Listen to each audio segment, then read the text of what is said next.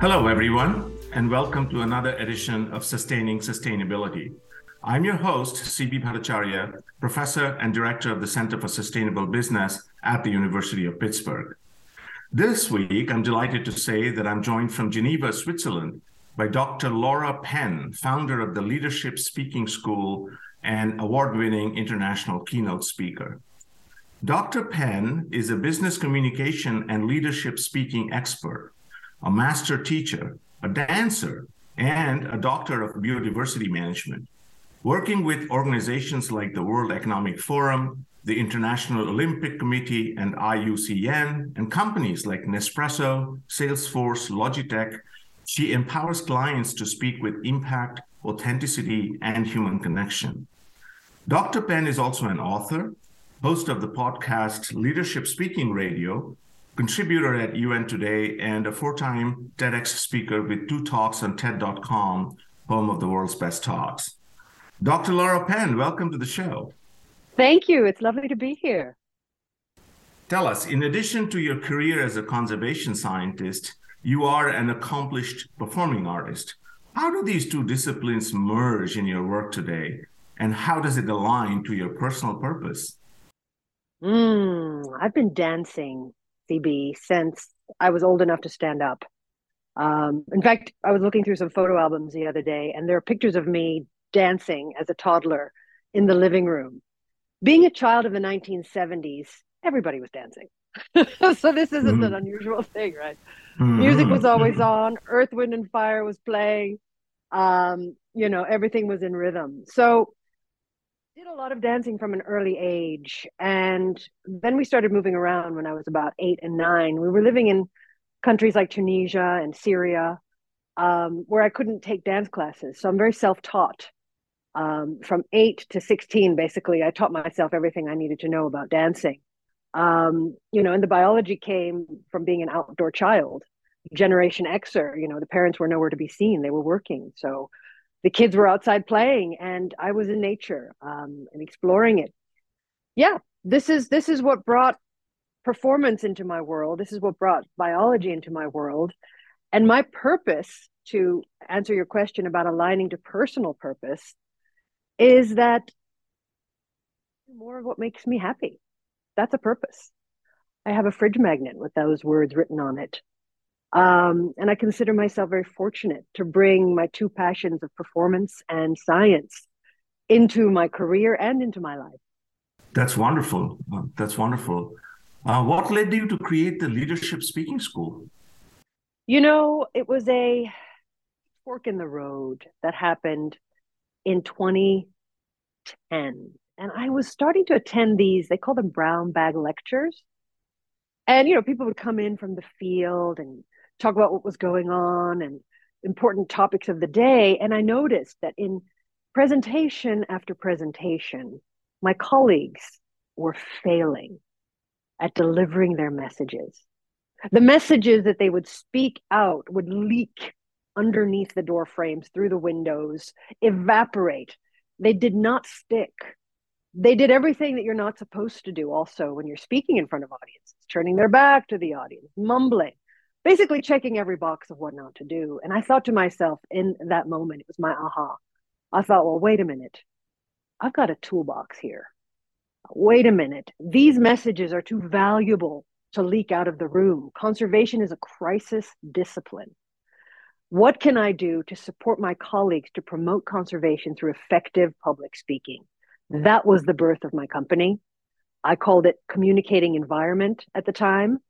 And that was my opportunity to put together my, my tools the performing arts crafts, the science crafts, and my teaching crafts, which is something I've been doing for seven years.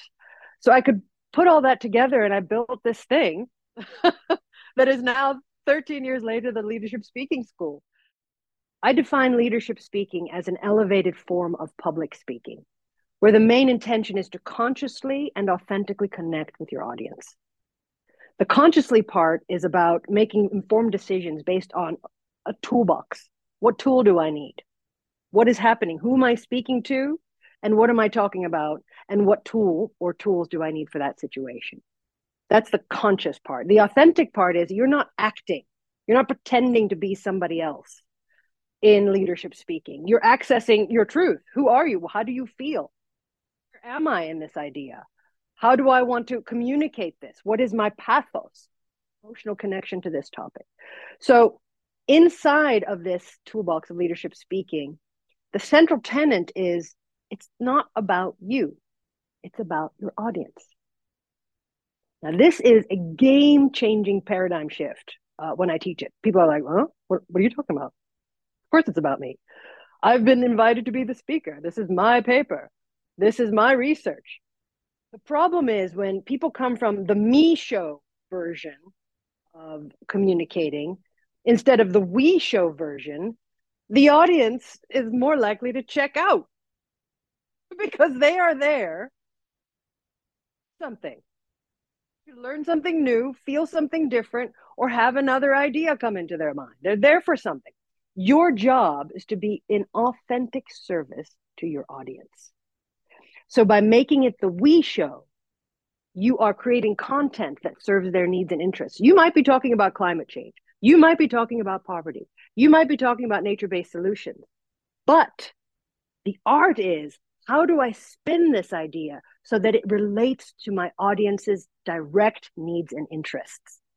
And this is going to be in how you choose your anecdotes, your stories, your examples. This is going to be in how you participate with your audience. Are you calling people's names? George, what's your opinion about that? You did that last year. You were in Geneva working on that, weren't you, at the UN? Right? That's audience connection. That's the we show. That's that's just terrific and a fascinating, um, a fascinating story. Uh, now, coming to my struggle and the topic as well of this uh, podcast, um, what are the most notable challenges and opportunities in communicating about sustainability and conservation? And what is the missing ingredient to inspire action? So many people need to know this. Mm, yes. You know, let's talk tools and strategies. Um, to effectively communicate conservation, sustainability, we need to remember that in human communication, there are two buckets. There's the bucket of the content, that is what people say. And then there's the bucket of the delivery, which is how they say it. And I want to tell you what not to do in the first bucket. And what a problem is um, that I see in my colleagues in their communication of sustainability and conservation. Not do eco terror, right? So that doesn't mm-hmm. work. You know what eco terror is, right? It's yeah. it's the videos of the burning rainforests. It's the factory smokestacks. It's those images and descriptions that make people in the audience feel numb and helpless. So this is a, a not to do in the content creation, not to use too much jargon um, and too many facts. Frankly, there's this phenomena that I've developed called paint the picture, not just the frame. And what I hear in a lot of people communicating, CB, is they are talking about the facts, the data, the information, the statistics. That's the frame. And the frame is important, of course. It holds the picture. We know that. But people don't remember the frame. People don't go to art galleries to see frames. People go to art galleries and go to, you know, conferences to listen to people to see and hear pictures. What are the pictures? What are the details? What is happening inside there? What are the stories? What are the feelings? Who are the people? What is going on? That is missing from most communication that I see because it's not easy. You and I know it's not easy to, to, to create content in this field, but it's not easy to get away from the template of just producing facts, figures, statistics, and data.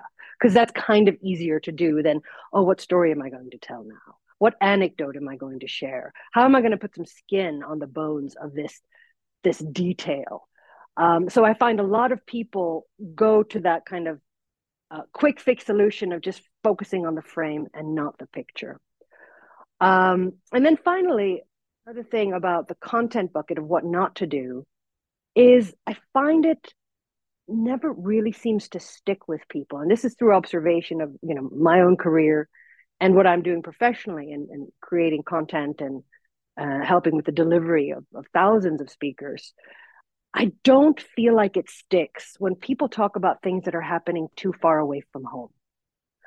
Now, I'm not saying, no, we can't talk about what's going on out there uh, in distant places, but I am saying that your audience needs to hear and feel things that are relevant to their daily lives, needs and interests, and what they're going through. If you hear about something that is happening in Tasmania, you're going to maybe feel something about that for a moment, but it's not going to affect you as directly as something that you can relate to closer to home.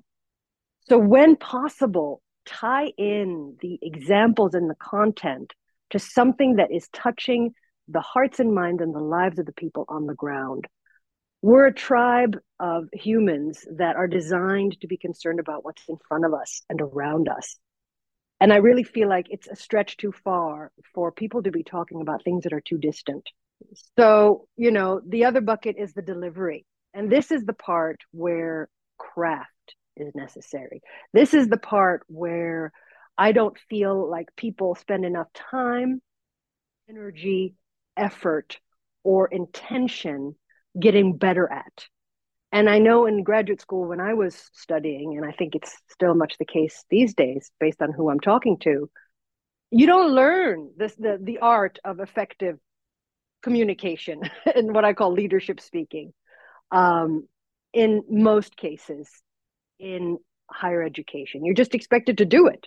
And by doing it a lot, you know, obviously then you're learning. But are you learning? Are you learning the craft? The craft, CB, is how am I going to use my presence in this moment? How am I going to use my voice so that people want to listen to it? How am I moving my body so that my message is congruent with what I am saying? That's the craft. And I feel like this piece which is one of my favorite things to do in my profession now because this is all the performing arts stuff. This piece is what I teach and what is almost like the water for the drought that my students need the most because they don't have the skills. And once I switch on awareness about how people show up in the room, that is the live, you know, presentation room or that is a virtual room how people are responsible for the energy, which is what presence is, that they emit, then they start to break down the barriers uh, between them and the audience because they become accessible. And this is something that directly touches the audience and that can lead to a, a more deep connection, as it were, to lead to these behavior changes because people are feeling the speaker. People are inspired, people are motivated, people are moved and sparked. You can't have this human to human spark without these elements. And then the voice. Oh, did many bad things to the world. I'm sure we can agree. And one of the things, one of the casualties of COVID was people became very monotone. And when you have someone who's very monotoned, and this is because of several things related to, you know, how we had to survive and thrive virtually, uh, we had people sitting down with hunched shoulders, creating tension. Tension is the enemy of your voice. And the voice gets smaller, everything gets contracted. Monotony of the voice is something that's going to kill a message. And speaking about, you know, important topics that you and I love in sustainability and conservation, when you say the world is on fire and everybody's going to die, in a monotone voice, we are not feeling that message. And I can't count how many leaders and teams and change makers that I work with in this field that sound like bored robots. If you want people to, to move and shake, to, to initiate change, to create something new, to do something different, you have to connect with those humans on a human to human level. And if you are using a voice that is not alive, that's going to be much harder. So these are the kind of cosmetic elements, craft elements that are related to how you say things. And how you say things matter. I like to quote Maya Angelou, who said, People don't remember what you said. They don't remember what you did. They remember how you made them feel. That's very that's uh, very moving, um, indeed, and inspirational. Um, just a follow up question to that. I mean, as effective as we can make you know person to person speaking it's not we know that it's not possible kind of all the time to to manage that uh, what tips would you have for us if it's kind of you know some kind of uh, non-verbal communication so so written communication which as well leaders you know have to do um, sometimes not even possible to have very long, you know, in, in the age of social media and so on. So, what would be some tips for uh, those kinds of activities that leaders have to engage in as well? People are yearning for connection. You and I both know that we're living in an age of disconnection. As connected as we are on social media, you know, I'm sure you've heard it before, as certain, I certainly have. We've never been more disconnected in our connection we are missing this kind of humanity experience. If you can write content from the point of view of human to human, what does it look like? What does it feel like? What does it smell like? So you're imbuing your details here, the five senses. You are creating stories with the content. Create a conversation, create a human experience imbue it with senses. These are the sorts of things that people in science are afraid to do because we're told not to. It's facts, data, details, and numbers. And disrupt some of that. If you want to reach people, you have to get into the humanity. You have to get into that connection. Um, and that can be a really fun and creative place to be if you're brave enough to go there. Dr. Laura Penn, it was a pleasure to have you on our show today. Thank you so much. Thank you so much. It's been a privilege to be here. And before we sign off, my name is Kristen P. Ahern, and I'm the producer and editor of Sustaining Sustainability. This podcast is made by the Center for Sustainable Business at the University of Pittsburgh, directed by CB Bhattacharya. It is made possible by all our member companies. To learn more about our upcoming programs or about becoming a member, please go to sustainablebusiness.pitt.edu or follow us at PittCSB on all social platforms. If you liked this episode, please share it with a friend or colleague, and we'll see you soon for another episode of Sustaining Sustainability.